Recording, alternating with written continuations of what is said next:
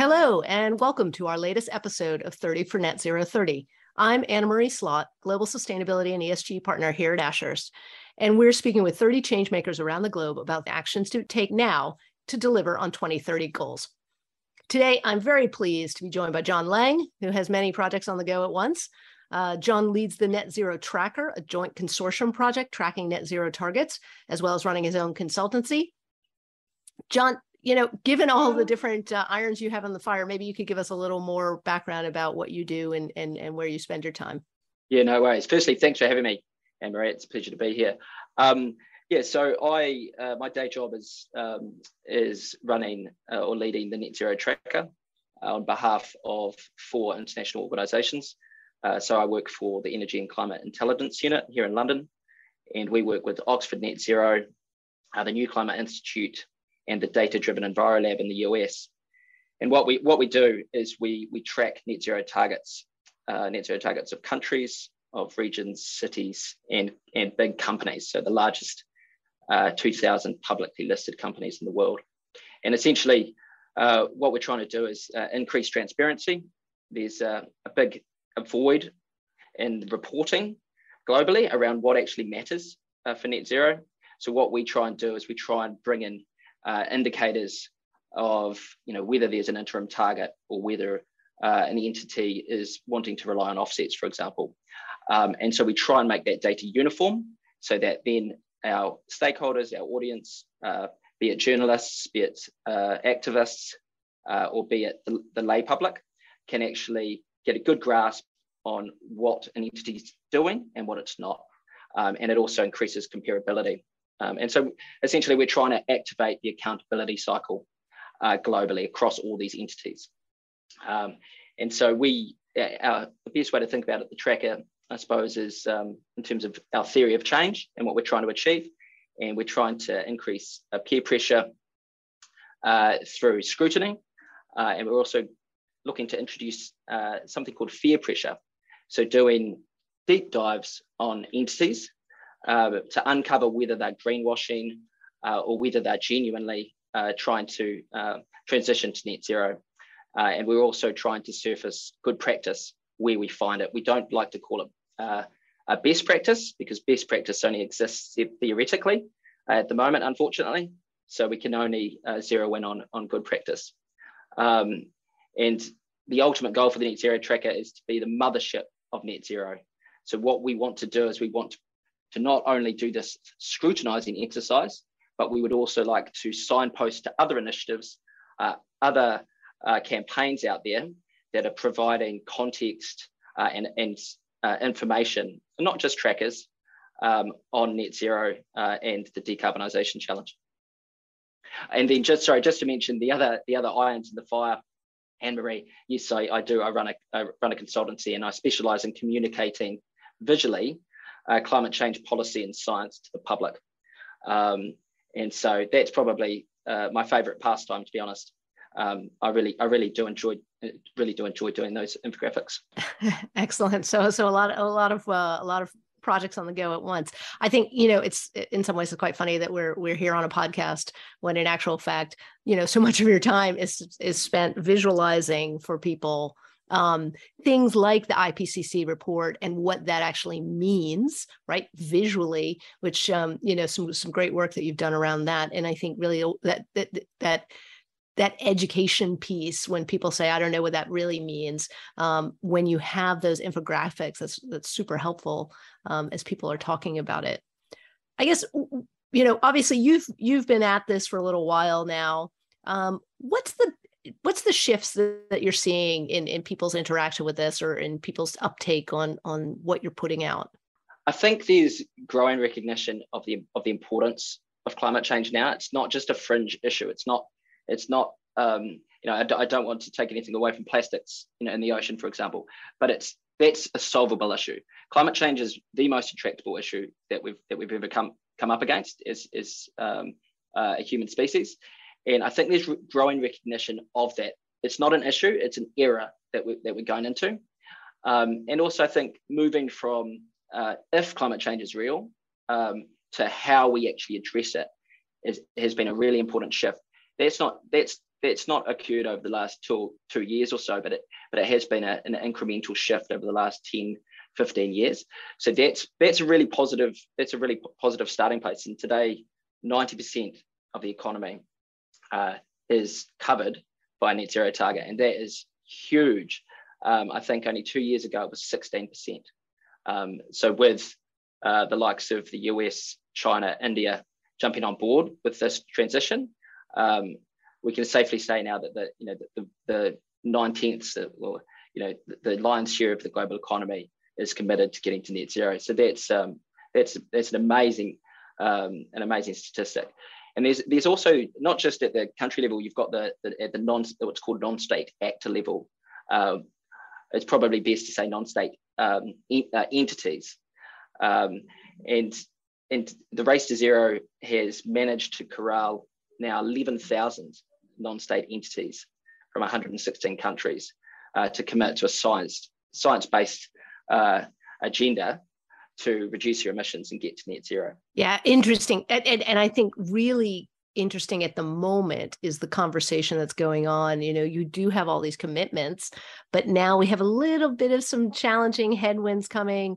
You know some there's there's various macroeconomic trends that are happening in the world you know the, the conflict in the ukraine you've got energy prices across europe um, you've got the us having you know conversations about what things mean and the and the press certainly picking up on trying to you know bifurcate between the e the s and the g um, so it's really, I think, a critical time for things like your tracker, which come out and and show the data around delivery of on net zero goals. Um, and and really kind of how how do you deliver in spite of you know all of these other things but but you know for you where do you think you know in light of all of these changes that have happened recently maybe you know you've had a long window on this you know 10 years ago to now and where do you think those actions need to be taken right now in terms of what people need to be doing? Um, yeah, you know, you raise a good point. You know, we're in, in, in an incredibly fraught geopolitical context, um, and so it is it is really difficult for policymakers uh, and change makers um, to, to implement the change that we need to do. Um, actually, I think it's a good a, a, good time to, to to talk a little bit about the net zero tracker in terms of uh, in terms of the transition, because we're going from what we like to think from intention to integrity to implementation. And what the, what the tracker tries to zero in on is the integrity side. Well, the intention side, yes, um, you know, have have these entities pledged, but also trying to trying to uh, surface whether there's good governance around those targets uh, to to, the, to therefore mean that implementation is more likely to succeed uh, because you need you need good governance uh, for, for, for, the implementation of these, of these targets. Um, in terms of specific actions, um, I like to I, I, like to think about it. I think it was uh, uh, Myles Allen, an Oxford academic, who, who, said that we need to concentrate changing the minds of decision makers, not changing the, the decisions of eight billion people. Um, and so that's often the way I like to frame it. Um, and so the actions that, that I would like to, to see, um, I, we need to see G7 uh, leadership. Uh, we need to see the G7 delivering on their plans and policies that reduce emissions by 50% or more by 2030. Um, I'd love to see the first G7 country come out um, and align to what the IEA has recommended, that there needs to be no more investments in oil and gas from this point on, from 2022. So I'd love to see a G7 country come out uh, and, and, and, do that. Um, uh, you know, you've, you've got some very obvious ones, like uh, if we could get a moratorium on coal, um, if Narendra Modi and, and Xi Jinping were to do something like that, that would be immense. It's unlikely, uh, but but that would be that would you know really be kind of low hanging fruit at the at the at the uh, international level. Um, and then I suppose it can be all be framed, uh, and, and I'm sure we'll get to this, Anne Maria, when we when we talk about COP27. But I think the biggest thing that that, that will unlock uh, net zero ambition is actually rich world, the rich world, leaders from the rich world keeping their promises to the developing world. Um, and if if they do that, uh, it increases trust in the whole system, and and and it, that will put a rocket under momentum uh, that is sadly lacking uh, in part because of Putin's war in Ukraine uh, and skyrocketing uh, gas uh, prices. Yeah, no, actually, an interesting point. I mean, we obviously we're going to get to, to COP27 and what we think that's going to happen there. Um, and you, you know, it, it, I, I like I like your your trio of I's there: intention, integrity, and implementation.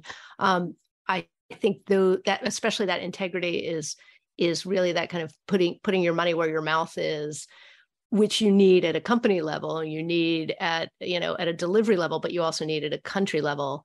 And and cop 27 you know there were there were a lot of big statements made in in glasgow in, in 26 around where money was flowing and how that was going to get delivered and how people were going to deliver on that change. And that was a really interesting time that the private actors first you know showed up in force i think at a cop and said look we're you know we're we're in this we're on the you know we're on this ride and and we're going to deliver on this ride.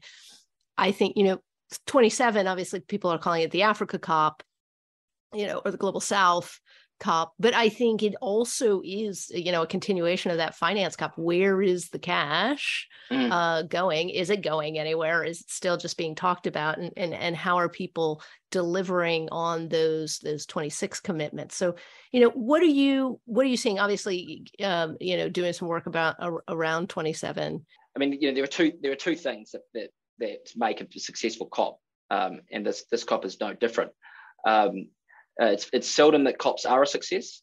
You know, we know that um, we know that uh, the Paris Agreement, uh, COP 15, uh, sorry, COP 21 was a success, and that was a success because uh, the rich world delivered on the promises to the poorest, most vulnerable nations, basically in full at that COP. So that's what that's what a successful COP would look like uh, coming into Sharm el Sheikh.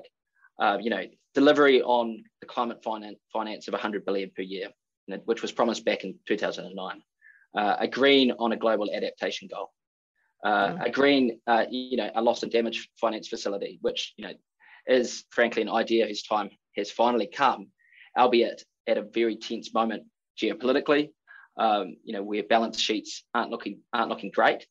Um, so, you know, so if if if we were to deliver on, if there was to be delivery on one or two of those three of those three items around adaptation, around loss and damage, around climate finance, you know, reaching that 100 billion threshold. Um, I think it, I think COP27 would actually be a success, even if one or two of them, um, one of them was met and, and, the other two were say progressed. Um, uh, we don't have momentum um, at the, in terms of um, in terms of the nationally determined contributions, the, the, the carbon cutting promises by nations. I think just 23 of the nearly 200 country, countries which signed the Glasgow Climate Pact um, have submitted updated 2030 climate plans. Um, you know, you have some some green shoots. Uh, for example, in Australia, they've raised their NDC or their carbon cup cutting uh, uh, 2030 plan from, from 26% to 43%. That's great. You've got the UAE, which is hosting COP28 next year. They've, they've promised to raise their ambition from 23 to 31%. The EU has promised to, to even increase their 55% promise uh, in light of Ukraine and, and, and in light of uh, the accelerated shift to renewables um, and away from gas. Um, so you do have some green shoots, but I, I, I, don't see success coming on the kind of accelerated decarbonisation plans at the moment. But what, but what can unlock the momentum that's lacking there is through delivering on some of these promises to the the, lead, the, the most vulnerable, um, uh, the least able uh, countries in the world. So that I mean that, that's how I'd, I'd frame COP27. But I think we have to go on with a, with a low baseline, with low expectations, unfortunately, just because of the global uh, situation at the moment. Yeah, yeah. Changing tax a little bit, um, I, I, want to say congratulations. I think recently, uh, recently uh, married. Um, what, what are you yourself uh, kind of focused on in terms of you know sustainability? Any any commitments in your uh, in in the way that you run you know your own shop?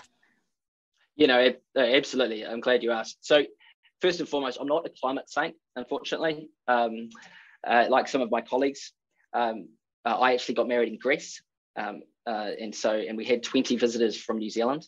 Um, so uh, so it was a destination wedding. So um, there is an admission at the start there. But so what what what we are what we are trying to do uh, actually, uh, and, and thanks for your uh, for your kind words.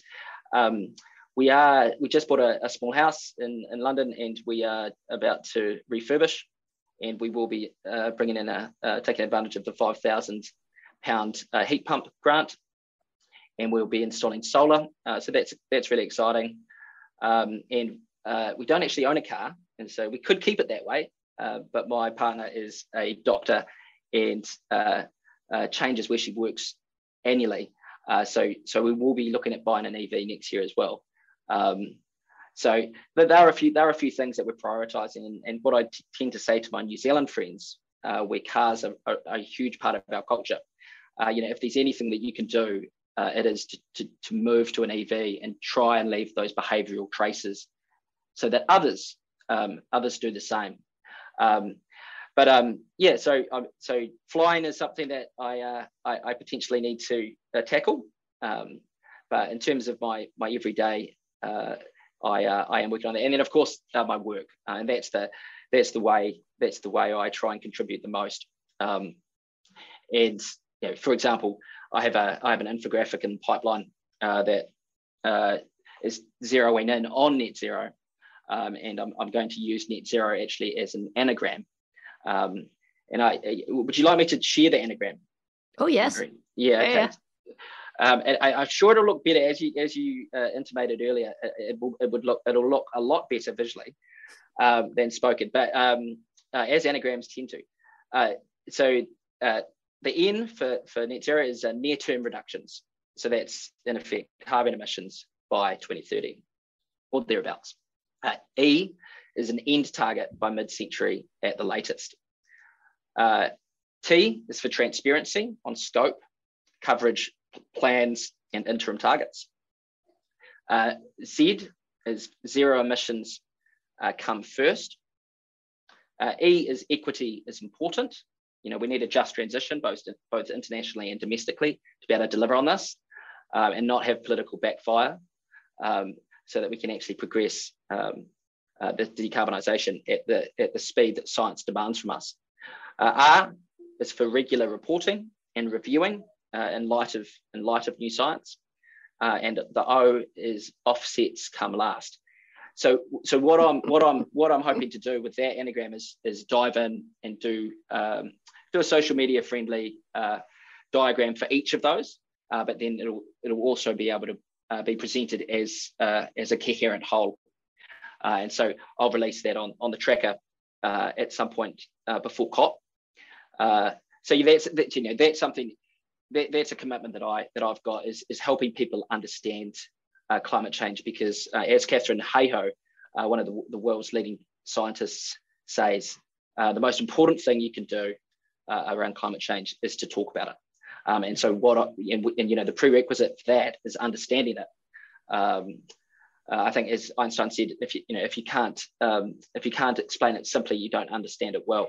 Uh, so I take that I take that on I take that as a challenge and try and explain it as simply as possible to help others understand it. Yeah, no, excellent anagram. Actually, you know, it does incorporate lots and lots of the issues that we talk about in lots of different formats, right? We talk about them when we're talking about energy transition. We talk about that in the built environment. We talk about that in sustainable finance. It's it is that you know what are the goals? How do you get there? How do you know that somebody's actually getting there? Right? That transparency, that and and also that continuous updating you know as, as people learn more this is always going to iterate. It's not going to be something that you you know agreed to you know a year and a half ago and it's going to look the same in a year from now. It, it is going to be that constant kind of report and review. Um, so really, really really nice anagram. I'm looking forward to uh, to uh, you releasing that visually as well. I guess we have a few moments left last few moments if you could get the listeners just to to remember one thing one one takeaway from today's conversation what might that be? Um, if i may I'd, I'd, love to I'd love to present two. Um, so i mean the two questions i get asked uh, the two most common questions that i get asked um, when people find out that i'm that i work in climate change is you know are we screwed? Um, often more unsavory language. Um, um, and also what can I do to help? Um, and so, uh, to the first question, are we screwed? No, we're not. Um, and I think one of the one of the uh, liberating things about learning more about climate change is, is understanding that we, that we really aren't. Um, you know, 1.5 degrees is better than two degrees. Um, 1.5 degrees is is you know the the the window to that is, is fast running out, but all is all's not lost if we don't. If we don't, um, you know, hit that what what what at the, what at the end of the day is an arbitrary um, a target. Um, but two degrees um, is, is, is still a lot better than three degrees, and three degrees is a lot better than four degrees. And so I, I think understanding that if we don't hit some of these targets uh, that the Paris Agreement has front and center, um, all, all is not lost. And and you know there are there, there are science tipping points. Yes, that there's a lot of uncertainty and unknowns around those around those tipping points, but there are also social tipping points. Um, and you know we, we're starting to uh, encounter encounter some of those social tipping points around wind and solar and EVs. Um, so uh, it's a really exciting, uh, exciting kind of juncture uh, in the transition. Um, and then to the second question, what can I do to help? I've, I've mentioned it, but it's to talk, it is to talk about it. Um, you know, if it's not political, if there aren't political uh, repercussions um, or ripples, um, you know, it could be better for your conscience uh, than it is for the climate. And so so, so when people think about individual behavioural change, um, I would urge them to think about whether it has political a political dimension. Um, and so that you know that is that it's uh, it starts with talking about it with your friends and your colleagues and your family, uh, but it also involves you know voting for climate aware um, political candidates, uh, for joining groups and organisations, um, for making your voice heard, uh, for writing a letter to your to your uh, to your uh, public official. Um, and, and, and and kind of wrapped up in that is that is that not to be overawed um, by the immensity of, of the challenge. Um, and and the way we're going to the way we're going to overcome uh, climate change and deliver on decarbonisation is not through sacrifice it's through opportunity. And i think that's really important because sometimes uh, sacrifice can be can be presented by certain uh, certain uh, dimensions of the aisle, and, and, I, and I don't think that's helpful whatsoever. So yeah, what I'd say is uh, is uh, all is not lost, and but we what we do need to do is we need to talk more about this this issue. No, great points, great points. Look, the opportunity is something that we talk about a lot. I, I, like your I like your point about basically don't give up, even if it sounds bad now. You know, keep keep going and don't just throw in the towel on it. That the, those are really important because people can get this kind of stand back attitude. Well, they and, and just on that point, they do say that doom, doomism is the new denialism, um, and I and I completely and I completely agree with that sentiment.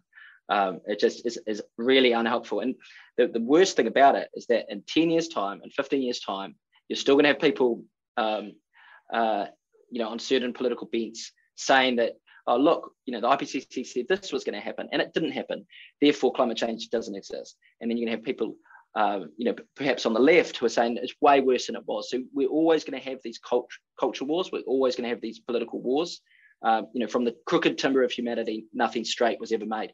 And but we have to, but we, but we can't, we can't lose sight of the progress that we are um, that we are implementing.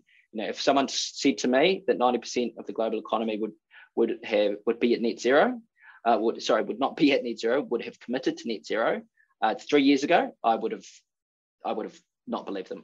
You know, so I think I think also the metrics that we use to judge uh, progress uh, needs to be um, needs to be um, uh, firmly uh, practical and, and, pragmatic.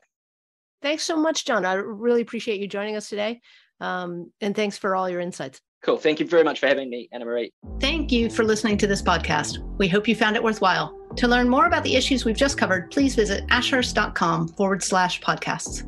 This 30 for Net Zero 30 episode is just one small part of our continuing podcast series, ESG Matters at Ashurst. Make sure you don't miss any of our future episodes by subscribing via Apple Podcasts, Spotify, or wherever you listen to your podcasts.